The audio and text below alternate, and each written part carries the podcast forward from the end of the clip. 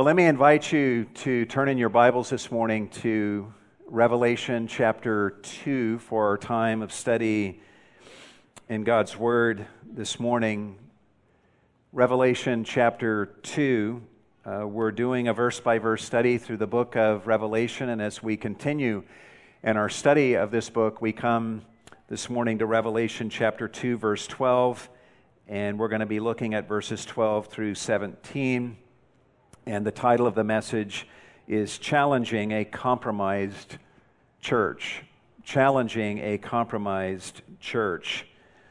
You know, in the last couple months, I think it has been, we have been treated to disturbing news headlines regarding the scandalous behavior of a university president and his wife and we have also been treated to reports about an influential thinker who recently passed away, learning about his troubling history of morally repugnant behavior when he was alive.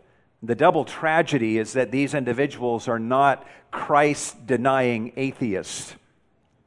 One of them led the world's largest Christian university before he was removed a couple months ago, and the other one was one of the most persuasive Christian apologists of our lifetime until his death in May of this year. They both bore the name of Christ, yet engaged in sins that are most unbecoming of Christians, engaging in behaviors that were tolerated by Christians around them who did not call them out for their deeds. As sad as this is, this is not a new phenomenon. It was actually happening in the first century church, and we will actually see it happening in the church of Pergamum in our passage today, as we're going to observe that some of the members of this church were eating at idolatrous banquets at pagan temples and committing acts of immorality, all the while claiming the name of Christ. And members of the church were doing this, and no one in the church was doing anything about it. We're going to see what Jesus thinks about these sins and what he thinks of the church's tolerance of these behaviors and how he chooses to address it. And in the process, we're going to learn, I think, a little bit about how we here at Cornerstone can avoid this happening here. Historians tell us that by the time the book of Revelation was written, Pergamum, as a city, had served as the capital of Asia Minor for about 200 years. And it was an impressive city that was worthy of this exalted position. One first century Roman writer described Pergamum as by far the most distinguished city of Asia Minor. At the time of John's writing of the book of Revelation, the city of Pergamum actually had about a 300 year old library. A 300 year old library of over 200,000 handwritten volumes. Imagine that during this day. The city of Pergamum boasted several pagan idolatrous temples and religious groves for worship. There were four temples built in this city in honor of Zeus and Athena, Dionysos, and also the god of healing Beyond that, Pergamum was the first city in Asia to have a temple devoted to the worship of a specific Roman emperor. And this temple was built in 29 BC in honor of Caesar Augustus, along with the goddess Roma. Speaking of Pergamum's worship of Caesar, that mixed with their patriotism for the Roman Empire, Dr. Robert Thomas says this Compared to all the surrounding cities, Caesar worship was the most intense here. In other cities, a Christian might be in danger on only one day a year when a pinch of incense had to be burned in worship of the emperor. In Pergamum, however, Christians were in danger every day of the year for the same reason. Pergamum was a place of such influential evil that in the coming verses, Jesus himself will describe this city as the place where Satan dwells. This is the place where Satan lives. And he describes this city as the place where Satan's throne is. How would you like to live in that city? Yet amazingly, in this idolatrous city of such great evil and control by Satan, and worship of the Roman emperor, we find a church. A church that was faithful on some meaningful levels, but also a church that had become tolerant of evil in its midst. And it is this church that Jesus wishes to speak to next. So let me read the passage to you beginning in verse 12. Jesus says, to the Apostle John and to the angel or the pastor of the church in Pergamum, write The one who has the sharp, two edged sword says this I know where you dwell, where Satan's throne is, and you hold fast my name, and did not deny my faith even in the days of Antipas, my witness, my faithful one, who was killed among you where Satan dwells. But I have a few things against you, because you have there some who hold the teaching of Balaam, who kept teaching Balak to put a stumbling block before the sons of Israel to eat things sacrificed to idols and to commit acts of immorality. So you also have some who, in the same way, hold the teaching of the Nicolaitans. Therefore, repent, or else I am coming to you quickly and I will make war against them with the sword of my mouth. He who has an ear, let him hear what the Spirit says to the churches. To him who overcomes, to him I will give some of the hidden manna, and I will give him a white stone and a new name written on the stone, which no one knows but he who receives it. This is the word of God, and may God help us to understand his word this morning. The way we're going to break down our passage, and you'll see this on the same document that you have the worship lyrics on, we'll observe six acts of Jesus designed to help a faithful but sinfully tolerant church to overcome. Six acts of Jesus designed to help a faithful yet a sinfully tolerant church to overcome.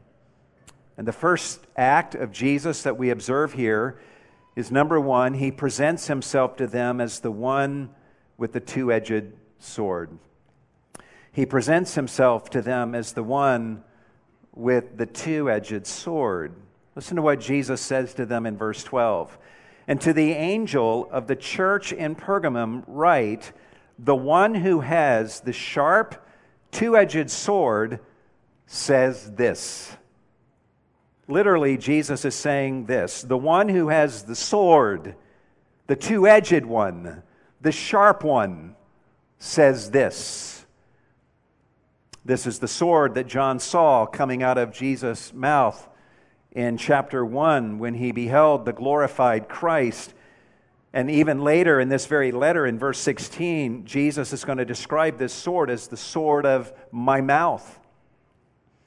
The word that is translated sharp here can either mean sharp in the sense of having a keen, cutting edge, or it can mean swift or quick. And certainly both of these ideas are true about the sword that Jesus wields. He also describes this sword as two edged. Literally, he's saying that the sword has two mouths meaning that this sword can devour and consume in both directions. Now, think about it. Why, why does Jesus begin his letter in this way? Why does he want to right out the gate, remind the Christians in Pergamum that he is the one with the sharp, two edged sword. Well, because I think in the minds of the people of this city, it is the Roman government that bears the sword that can kill. We're going to learn in just a moment that the government has already wielded its sword in killing one of the church members of the church of Pergamum. So, Jesus here wants to remind the members of this church that it is He who bears the real sword, the two edged one, the sharp one. And because He bears this sword, it is He who should be feared above all others as the ultimate ruler who has full executive powers given to him by the Father. All authority in heaven and on earth was given to Jesus at his resurrection, and part of that authority is the right to carry this sword. The sword Jesus bears can be used as an instrument of judgment on the wicked. We're going to see it used this way in Revelation chapter 19 at his second coming. But it is also a sword that Jesus uses to make war against those who corrupt his church.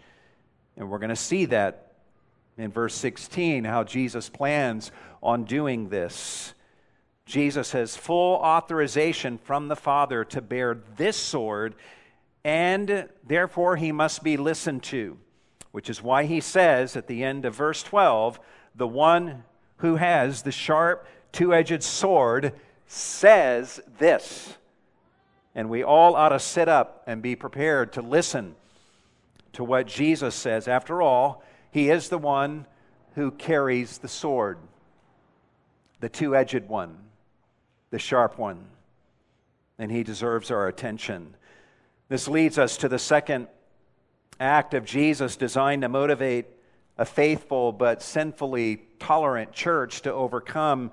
Number two, he tells them that he knows of their faithfulness in the evil place they dwell. He tells them that he knows of their faithfulness in the evil place they dwell. Listen to what he says to the church of Pergamum in verse 13. He says, I know where you dwell, where Satan's throne is. Jesus is saying, I, I know where you live. I know your environment. I know the unique influences that prevail in, in your city that make it challenging for you to remain faithful to me. As we've already seen, Pergamum was an exceptionally idolatrous city of fierce patriotic loyalty to Rome that made it an especially challenging city for a Christian to live in and remain faithful. And Jesus is saying, I get it. I know where you live. And describing Pergamum as the place where Satan's throne is, Jesus is speaking of Pergamum as the place where Satan seemed to especially have a stranglehold on the people, and the place where he established his rule and exerted his evil dominion over all of Asia Minor. Pergamum was Satan's capital city in the region of Asia Minor. And yet, listen to what Jesus is saying to these Christians. He's setting up a compliment here. He says, I know where you dwell, where Satan's throne is, and you hold fast my name. It's not lost on him. He appreciates their faithfulness all the more given their evil environment.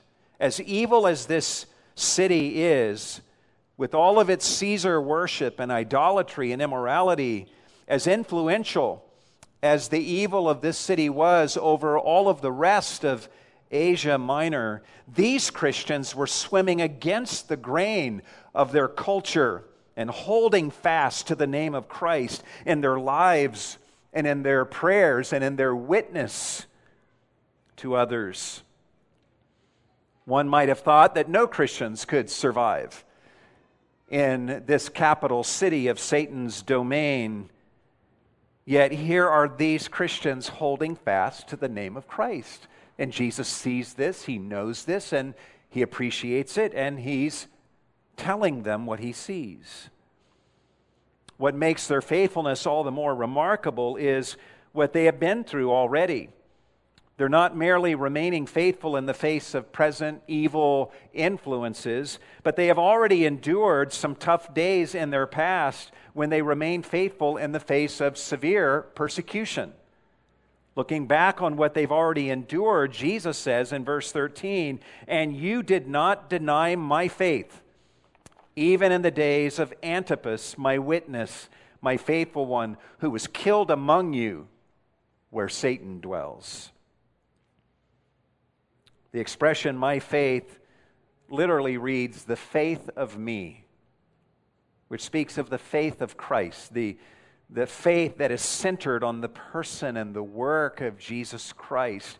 And Jesus is saying, You did not deny the Christian faith even in the days of Antipas, who was killed among you.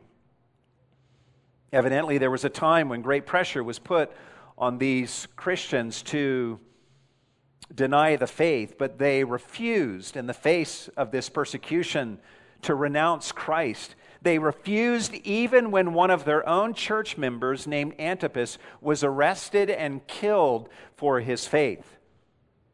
Jesus describes Antipas as being killed among you, probably meaning that his death occurred in full view of them. These members saw, they witnessed his death. Some commentators suggest that Antipas was killed by mob violence, and that is possible. Others suggest that he probably died by means of capital punishment, and I think that's very likely. Ancient church tradition tells us that Antipas was placed inside of a hollow statue of a brass bull and roasted to death inside of that bull. And this happened among the Christians who no doubt witnessed this. However, he died. Antipas had the opportunity to renounce Christ, but he did not renounce Christ. In fact, in his life and in his death, he gave faithful witness about Jesus Christ. And Jesus very affectionately describes Antipas as my witness, my faithful one we would all want to have Jesus speak this way about us, right? I love the way Jesus affectionately refers to Antipas here. He appreciates faithfulness in his people and he raves about his faithful ones as he does his faithful witness, Antipas, here.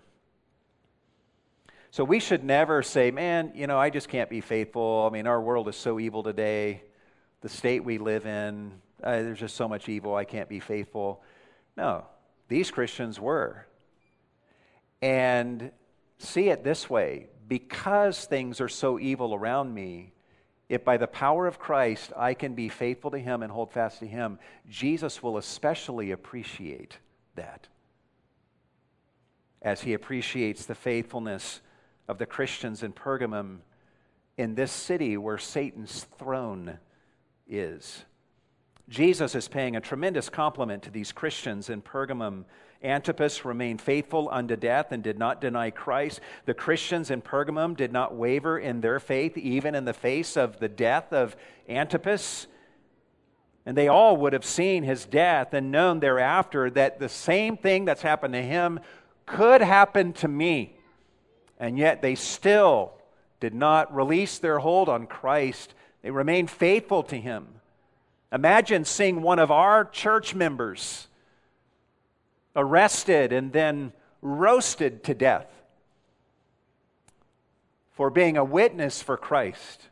Would you remain faithful to Christ if you witnessed that and knew that that might happen to you as well? In saying that Antipas was killed among you where Satan dwells, Jesus is saying that Antipas was killed in, of all places, the city of Pergamum, which is the place where he earlier described Satan's throne as being.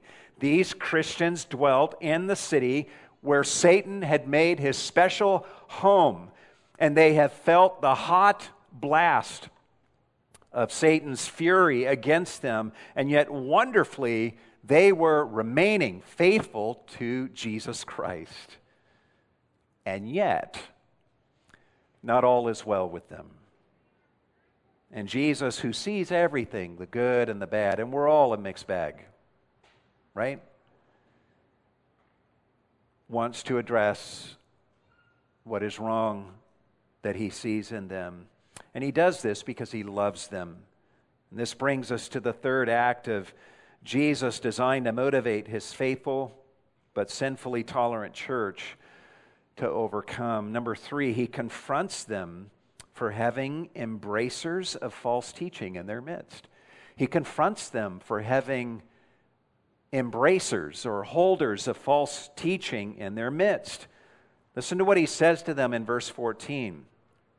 He says, But I have a few things against you, because you have there some who hold the teaching of Balaam, who kept teaching Balak to put a stumbling block before the sons of Israel to eat things sacrificed to idols and to commit acts of immorality.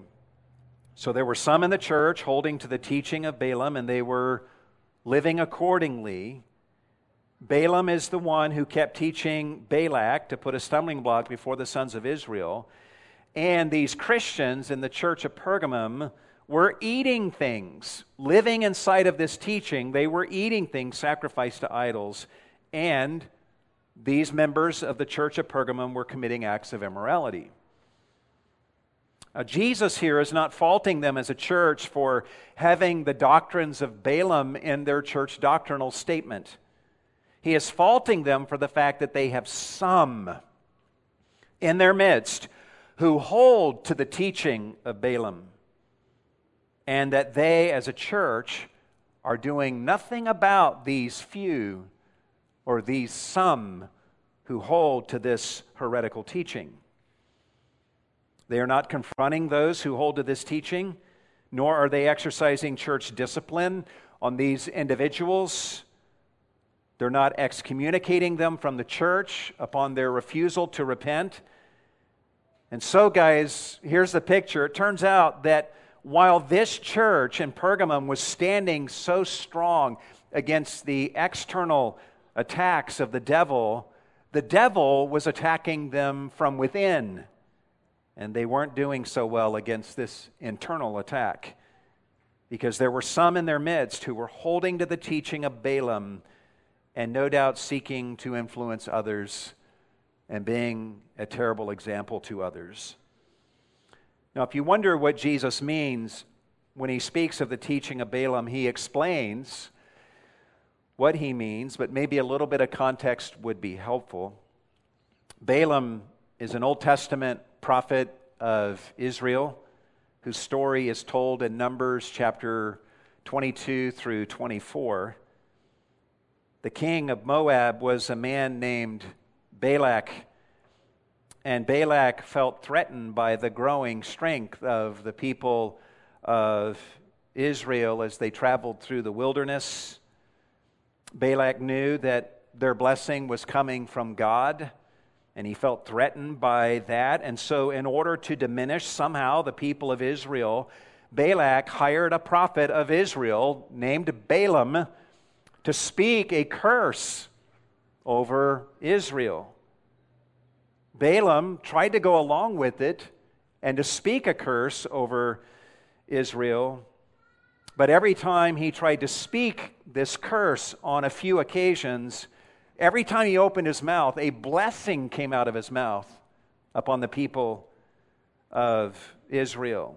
Balak, the king of Moab, is furious with Balaam about this, and it seems like he never gets the help from Balaam that he wants. But in the very next chapter, in Numbers 25, the text reads, beginning in verse 1 While Israel remained at Shittim, the people began, the people of Israel began to play the harlot with the daughters of Moab. That's immorality. engaging in sexual immorality with the daughters of Moab, for they, the daughters of Moab, invited the people to the sacrifices of their gods, and the people, in other words, the people of Israel, bowed down to their gods. And so Israel joined themselves to Baal, the god Baal of Peor, and the Lord was angry against Israel. So, at first glance, as you're reading through the story in Numbers, it seems that the author tells the story of Balaam and Balak, and Balak didn't get what he wanted from Balaam. And now we move into chapter 25, and, and now the story is told about how the people of Israel became corrupted by the daughters of Moab. And we don't think there's a connection with Balaam. But we learn later in Numbers that this corruption had Balaam's fingerprints all over it. In fact, write this reference down Numbers 31, verse 16. Numbers 31, 16. Moses speaks about the women of Moab, which would involve the women of Midian. And he says in Numbers 31, 16 that they caused the sons of Israel through the counsel of Balaam to trespass against the Lord. And, guys, with even greater specificity, Jesus speaks about Balaam here in our text for today, Revelation 2:14, and says that Balaam kept teaching Balak to put a stumbling block before the sons of Israel to eat things sacrificed to idols and to commit acts of immorality. What we read in Numbers 31 and what we read here in Revelation 2:14 is an astounding revelation. You put the pieces together and you come to realize a really awful truth. King Balak did not succeed in getting Balaam to curse Israel. But it seems that afterwards, Balaam, who's a prophet of Israel, had several conversations with Balak and kept teaching him and saying something like this Hey, Balak, if you really want to diminish Israel, all you need to do is to get Israel involved in idolatry and immorality, and that will turn God against them and bring his judgment upon them. So, in response to Balaam's counsel, that's what Balak did. He sent the women among his people to the children of Israel to seduce the men of Israel, and these women served as a stumbling block to the men of Israel. And the men of Israel committed immorality with them and were seduced through their lust for immorality into the idolatrous worship of Baal. And as a result of the sins of the children of Israel in this very ugly, hideous episode, the wrath of the Lord burned against Israel, and 24,000 Israelites were killed under the judgment of God. Ultimately, Balaam proved himself the enemy of God's people. And it turns out that there were enemies of the church in Pergamum who figured out that the best way to defeat these Christians was to enter their fellowship as if they were Christians and try to lure them into coming to the pagan idolatrous temples and to have meals there and commit immorality with the temple prostitutes while there. And perhaps they were even experiencing some success in winning some of the Christians in the church over to their way of thinking. That may seem hard for us to imagine this kind of thing being tolerated in the church. But going to the temple restaurants and having sex with the temple prostitutes was completely accepted and expected behavior throughout the Roman Empire and even here in Pergamum. It's what the socialites of the city did. It was your way of supporting the local establishments and being a good citizen. Everyone did it to such a degree that it was considered normal. And so the Christians in the church of Pergamum are here tolerating some in their midst who think this is okay and are doing these things. And again, keep in mind that most members of this church are not holding to this kind of teaching or doing these kinds of things, but Jesus says there are some among them who hold to this teaching that is tantamount to the teaching of Balaam, and they're tolerating these people in the church. Philosophically, those who held to this teaching were people who had bought into the popular and convenient dualistic notion of the day that God is a spirit and therefore the physical doesn't matter to God. So God doesn't care about the physical. And because sex is just a body thing, a physical thing and God doesn't care about what you do with your body, then God doesn't care about you going to a temple and eating food sacrificed to idols at these pagan temple banquets and having sex with temple prostitutes. God doesn't care about what you're doing with your body in that way, so long as your spirit is remaining dedicated to the Lord. This line of thinking sounded spiritual, I am sure, to some ears, but it's flat out wrong. And God tells us throughout the Bible that this is wrong, commanding us everywhere to abstain from immorality. Why would God command us everywhere in the Old and New Testament to abstain from immorality if what we do with our bodies does not matter to Him?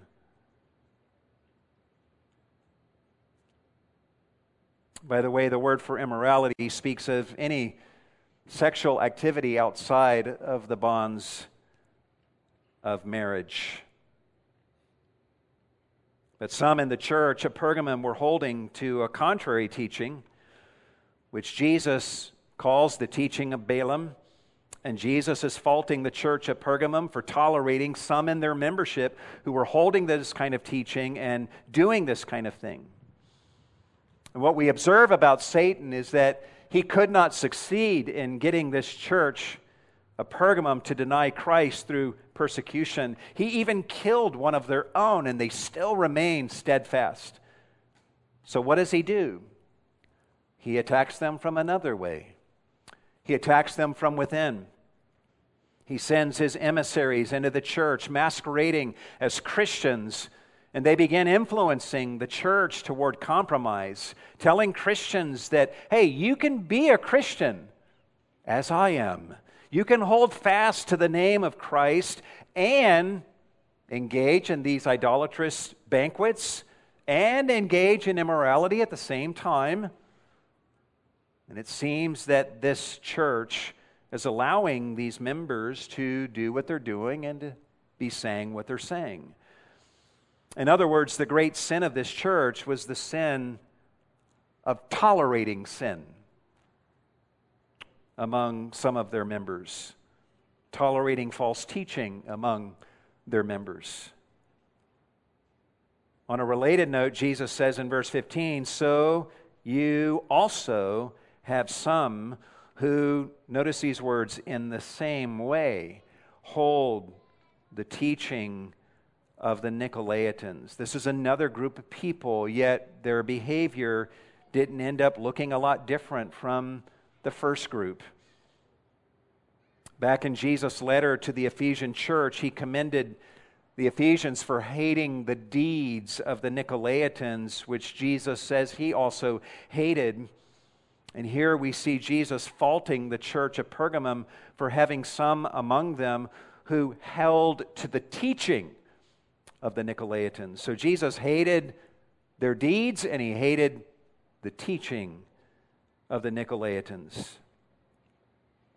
We don't know specifically what the teaching of the Nicolaitans was, but Jesus mentions them in connection with those who held to the teaching of Balaam that he's just described, that results in participation in idolatry and sexual immorality. So, because of the linkage here, we would imagine that the teaching and behavior of the Nicolaitans was very much similar. In fact, less than 100 years removed from the book of Revelation, a Christian named Clement of Alexandria speaks about the followers of a man named Nicholas, which is where the name Nicolaitan may have come from. And he says of this group, they abandoned themselves to pleasure like goats, leading a life of self indulgence. And this is probably a very accurate description of the Nicolaitans that are being spoken about here in our passage today whatever their teaching was, it was false teaching, and it resulted in sexual immorality and participation at the pagan idolatrous feasts that were so common in this idolatrous city. And Jesus is faulting the church of Pergamum for allowing people in their membership to hold to this teaching and to be members of the church at the same time. Again, Jesus is not faulting the church of Pergamum for having Nicolaitan doctrine in their doctrinal statement. He's faulting them for the fact that they're tolerating some among them who are holding to the teaching of the Nicolaitans. And rather than confronting them and practicing church discipline on them and excommunicating them from the church if they refused to repent, they were tolerating them in their midst.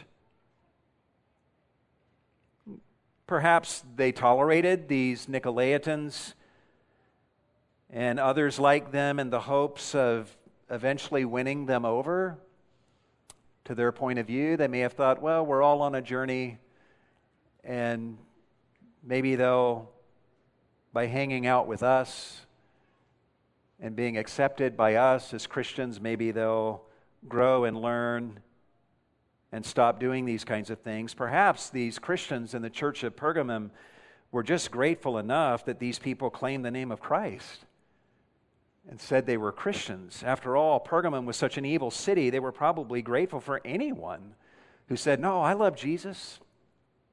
I'm a Christian. Even though they had these false doctrines that they lived by whatever the motive was for tolerating these individuals, these Christians in the church of Pergamum are wrong to tolerate these people and to embrace them as members of the church in good standing. And if they continue to allow them to persist in their ways as members of the church, there is no doubt that their sin will begin to spread like leaven and eventually infect and corrupt the entire church, that's what always happens given enough time. And that's a huge concern to Jesus. They might think as a church that we're doing okay because we're holding fast to the name of Christ, but their situation is more dire, it's more serious than they can begin to imagine. And they must take action now before more damage is done. This brings us to the fourth act of Jesus designed to motivate this faithful but sinfully tolerant church to overcome. Number four, he calls upon them to repent before he makes war against their sinning members. He calls upon them to repent before he makes war against their sinning members. Listen to Jesus' call and his warning. He says, Therefore, repent or else I am coming to you quickly, and I will make war against them with the sword of my mouth. First of all, Jesus is calling upon them to repent of their sin of tolerating those who were harboring false teaching and sin in their midst. The repentance is to repent of their tolerance Evidently, it's not enough for most of the church members to abstain from these kinds of evils. They must make sure that no one else in the church is giving in to such evils or even holding to teaching that such evils are acceptable. Jesus then gives them a twofold warning of what will happen if they don't repent of their tolerance. First, he says, Or else I am coming to you quickly. This is a conditional promise. If you don't repent, I'm coming to you quickly. Repent or else I'm coming to you quickly. He's promising to respond soon if there is not repentance, and he's warning them that his response will be swift when it comes. If they do not repent of their sin of tolerating such members in their church. And so he gives this conditional promise repent, he says, or else I am coming to you quickly, and I will make war against them with the sword of my mouth. Notice how Jesus changes the pronouns. He says, I am coming to you quickly. I'm coming to you quickly. You might want to underline that pronoun you. And I will make war against them. Underline that word them with the sword of my mouth. I think this is an important distinction. Jesus is coming to the church of Pergamum if there's not repentance, not so much to make war against the Christians, but to make war against those in the church who were holding to these spiritually fatal doctrines that were no doubt beginning to infect the church. If the Christians in Pergamum won't deal with the problem of heretics in their midst, Jesus will, and it won't be pretty. He promises that he will make war against them, speaking of the holders of these false teachings, those who are practicing immorality with abandon. And the instrument he says that he will make use of is the sword of my mouth, he says. Again, later in Revelation, we're going to see Jesus using the sword that comes out of his mouth as a weapon to slay the armies of the Antichrist that are arising against him at his second coming. So it's reasonable to assume that Jesus is talking about striking down or killing those who were holding false doctrines in the church at Pergamum. You say, man, what wrath? No, Christ loves. What we see here is love. Christ loves his church so much that he is willing to slay those who corrupt his church who mess with his church.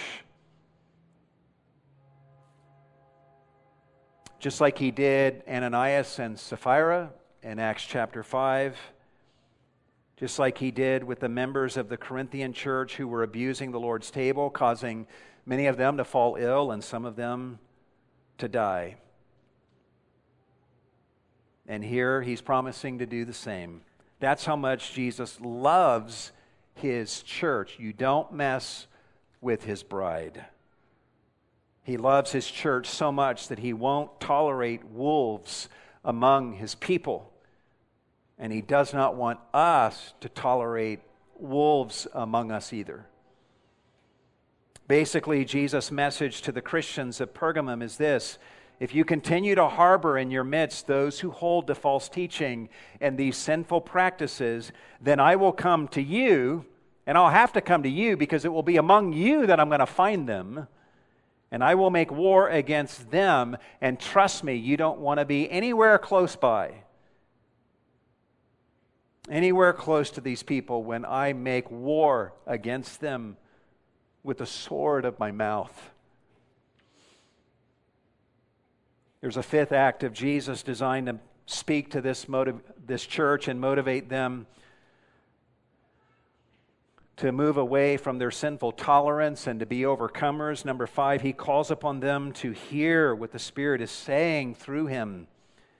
He calls upon them to hear what the Spirit is saying through him. Observe what he says in verse 17 He who has an ear, let him hear what the Spirit says to the churches. And using the language he uses here, Jesus is saying, a handful of things. He's saying that he wants the Christians in the church of Pergamum to hear everything that he has just said to them, every word.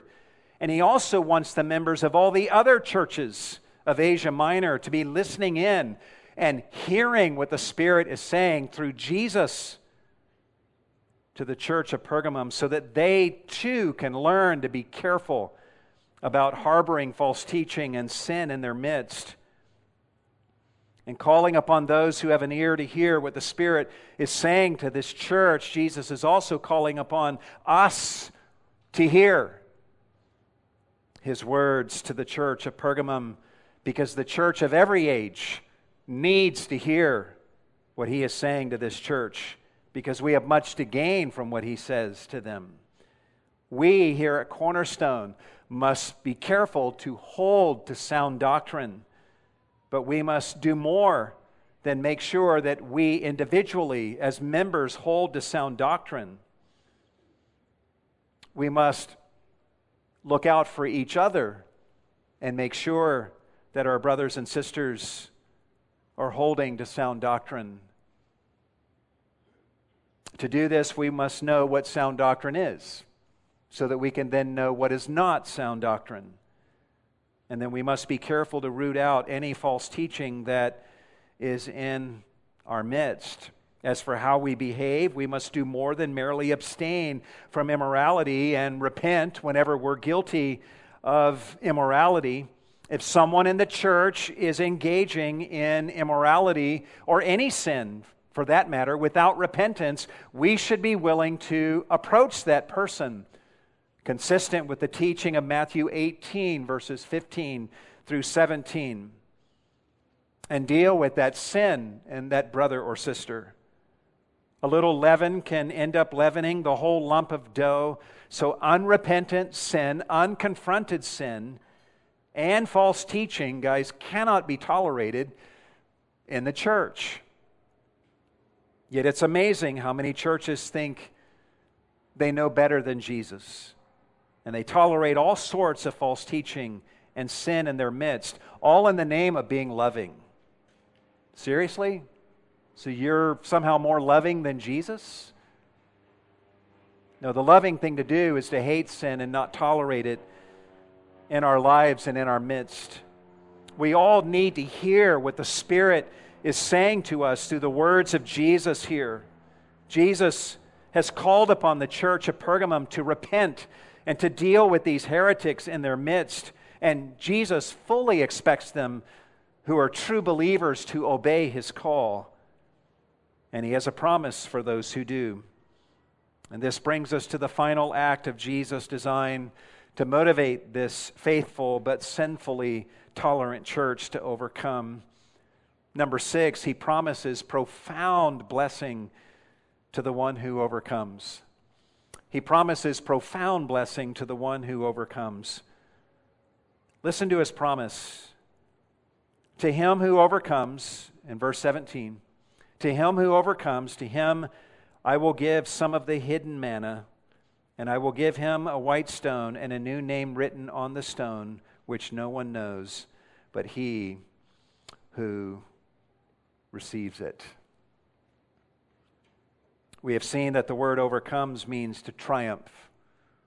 This is the Greek word that the company Nike gets its name from. It means to be victorious, to triumph it means to triumph over Satan. If you go to Revelation 12 11, you learn that you overcome Satan through the blood of the Lamb, as it says in that verse, and through the Word of God and making the Word of God your testimony. In other words, you overcome Satan by putting your trust in Jesus Christ and his blood that was shed for you at the cross. You overcome Satan by remaining faithful to Jesus in the face of persecution, all the way to death. You overcome Satan by taking a stand against false teaching, by rejecting it in your own life, and by confronting sin in your own life and in the lives of others in the church. You overcome Satan by embracing church discipline and exercising, willing to be a part of church discipline on sinning members in the church, and chasing off ravenous wolves that will from time to time creep in amongst us, seeking to destroy the flock. True believers in Christ show the genuineness of their faith by doing these kinds of things. And to the one who is overcoming, present tense, to the one who is overcoming in these ways, Jesus promises that he will give him something. Look what he says To him who overcomes, to him I will give some of the hidden manna. You guys will recall that manna was the food that God miraculously provided for the children of Israel during their wanderings through the wilderness on their way from Egypt to the promised land. In Psalm 78, verse 24, the psalmist says, He rained down manna upon them to eat and gave them food from heaven. That's what manna is it's food from heaven, it's heavenly food. And Jesus promises here to give to the one who is overcoming some of the hidden manna, some of this heavenly food. On one level, we could say this manna is Jesus. In John 6, Jesus speaks about the manna that God provided Israel from heaven, and then he tells everyone basically, I'm the manna. I am the bread of life that has come down out of heaven, and if you eat of this bread, and you keep coming to me and believing in me, you're never going to hunger or thirst for anything else again. So, on one level, this manna is Jesus, but on another level, I think Jesus is also promising here that he will give the overcomer heavenly food to feast upon in glory. Heaven is a place of feasting. The kingdom of God, read through the Gospels, is a place of feasting. Heaven will be a place of endless, literal feasting at the table, dining. Could I get an amen? Amen. Uh, there will be plenty of food there perfect and wonderful food and delicious food. And Jesus is promising to give to the overcomer of this bountiful food. Think about why he would promise this. The church of Pergamum had people in their midst who believed it was okay to go to the filthy pagan temples and dine on the corrupted food that had been sacrificed to idols at these pagan, filthy feasts. Jesus is promising the overcomer a better meal, better food. He promises to give them some of the hidden manna in other words, heavenly food that is not right now visible to our eyes, but it is real. It is even more real and more delicious and more wholesome than any literal food that someone could eat here on earth. How will the overcomer get access to this heavenly food to eat? Jesus says in verse 17, And I will give him a white stone and we could spend a lot of time on this one.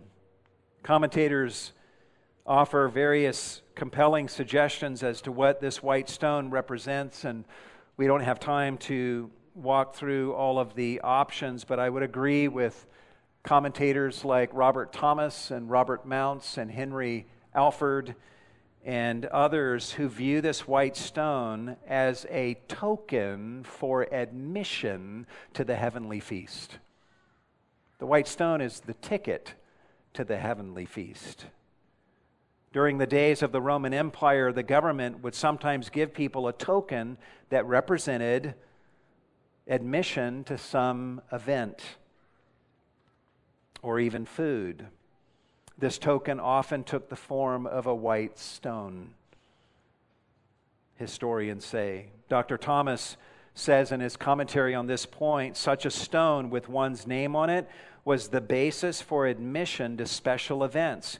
It was also a well established custom to reward victors at the games with such a token, enabling them to gain admission to a special feast that was to come.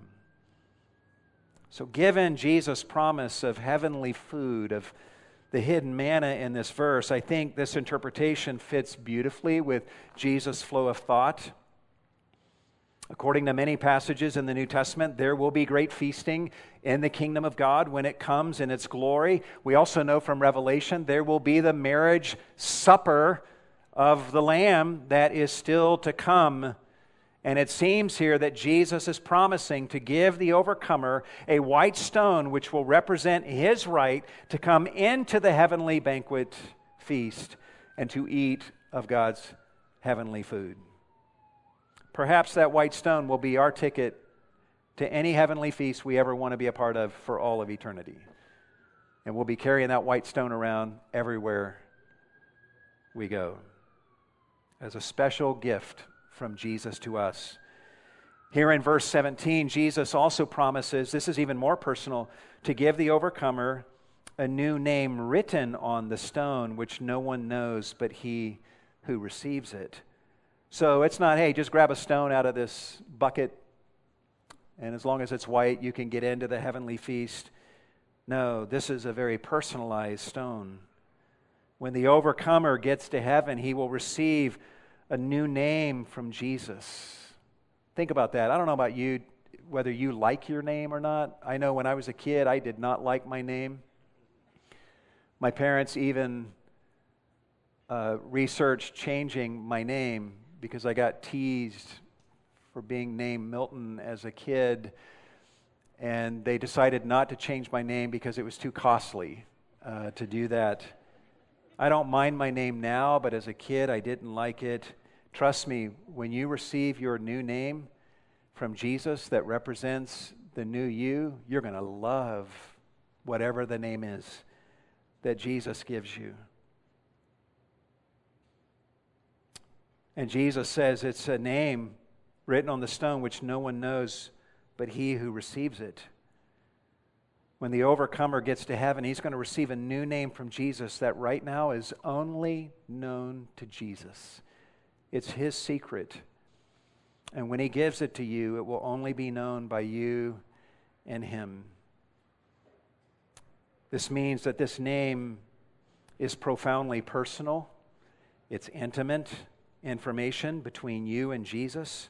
Just like we all have passwords that are known only to us and whatever the company is that we use that password with. So Jesus will give to each of us a new name written on the white stone that no one else will know except each of us and Christ. This stone will be our special token which validates our right to eat at any kingdom feast and at the marriage supper of the Lamb. And what's written on that stone, that's going to be a secret between me and Jesus. Just something between us for all of eternity. If you are here today and you want the right to feast in the kingdom of God, in the wholesome banquets in the kingdom of God, and if you want to receive from Jesus a personally engraved invitation from Him to feast together with Him forever, in heaven, then repent of your sins and come to Jesus and believe in Him today. Call upon His name. Trust in Him to atone for your sins through His blood that was shed for you at the cross. And then these blessings will be yours, and you will receive from Jesus a new name one day that represents the new you, not the old. Imagine getting to heaven and Jesus gives us a name, and it's like he named us based on the worst things we ever did on earth. It's like, oh, I deserve that. No, it'll be a new name that represents the new you if you come to Jesus with your broken self and believe in him and call upon his name as your Lord and Savior. And you won't even have to wait for heaven to begin feasting on the heavenly manna. You can be feasting on Christ beginning today. And Jesus says, if you keep coming to me and keep believing in me, John 6 35, you'll never hunger or thirst for anything else again because I will satisfy you. There's a lot to think about with regard to this passage. Some of the things we've thought about as we've gone along this morning. Let me make just uh, three quick points. Our passage today teaches us to be discerning, does it not? That we should not just accept someone's beliefs and actions as okay simply because they call themselves a Christian, just because they're a member of a church or this church. We should not accept people's counsel. We should not accept people's counsel as being godly and true just because they say that they are Christians. If someone calls themselves a Christian And even if they are a member of this church and they're embracing false teaching or they are engaging in sin, we need to be willing to follow Matthew 18, verses 15 through 17, and confront them privately about their wrong beliefs and about their sinful practices. If they refuse to repent, we return to them with two or three others. If they refuse still to repent, we tell it to the church. And if they don't listen to the church, then they are excommunicated from the church and viewed as non believers in the hopes that perhaps still they might repent. The church of Pergamum was not practicing church discipline on its sinning members and Jesus is calling them out for this. And believe it or not, he does this because he loves them and he loves us. That's why he gives us Matthew 18. I personally would never want to be a part of a local church that does not practice Matthew 18, verses 15 through 17. I want to be a part of a church composed of people that are willing to confront me and go all the way to excommunicating me if I'm involved in sin and refuse to repent. I feel safe in a church like that. Jesus is a loving Savior. He's so loving that He won't tolerate sin. We think of intolerance as unloving. no. Jesus is so loving that He will not tolerate sin in our lives and in the churches. He loves his church so much that he's willing to confront his church like he is here and to call them out for their sin of tolerance so that we can hear his words and make things right. And if we are loving Christians who really want to be like Jesus, then we must be willing to confront sin as well. Sin is the great enemy of us all. It's the cancer that operates in every life, it kills and destroys. And so, a loving Christian is someone who is willing to do the hard work of reproving and confronting others, and who invites others to reprove and confront him as well. Then finally, you may find it hard to imagine a first century church a church that is faithful on some levels, tolerating people in their midst who thought immorality was okay. And we're like, man, that's just hard to imagine that going on. But honestly, it shouldn't be hard to imagine, unfortunately. There are people nowadays in the church who claim to be Christians who say that premarital sex is no big deal. It's okay if you love each other. There are people nowadays, even in the church, who claim to be Christians who say that homosexual behavior is okay. In fact, it's a good and beautiful thing, and you dare not say otherwise, or you're a hater. There are people in the church who claim to be Christians, claiming the name of Christ, who say that it's perfectly acceptable for a man to say that he is a woman and to dress as such. There are pastors of churches across our land who claim the name of Christ, who officiate with great joy over homosexual marriage ceremonies. There are people who claim the name of Christ, members of churches who, without any affliction of conscience, entertain themselves with movies and videos put together by ungodly people which feature nudity and sex acts among the actors. There are people, even in the church, who claim the name of Christ, members of churches, who, who don't need to go to the temple to get a prostitute. Their prostitutes are online pornographic images that they look upon to feed their lust. And they think that doing such a thing every once in a while is not that big of a deal. After all, almost everyone does this. So we should not look at the church of Pergamum and shake our heads and wonder how they could have gotten so out of line. Some of you sitting here are way out of line. You know what you've done this past week, and you need to repent. The same thing happens today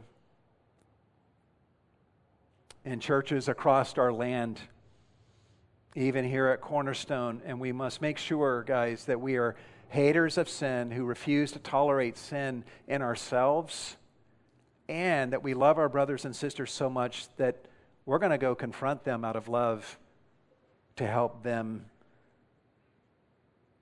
pull away from their sin too. Why should we do this?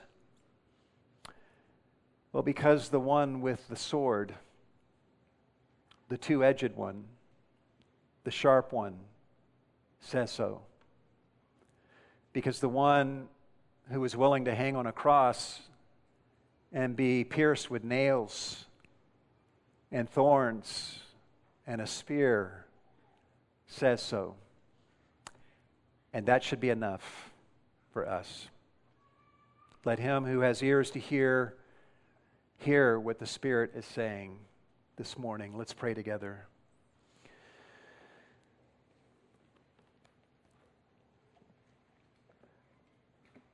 Lord God, I pray that you would give to me and to all of us here at Cornerstone a spirit of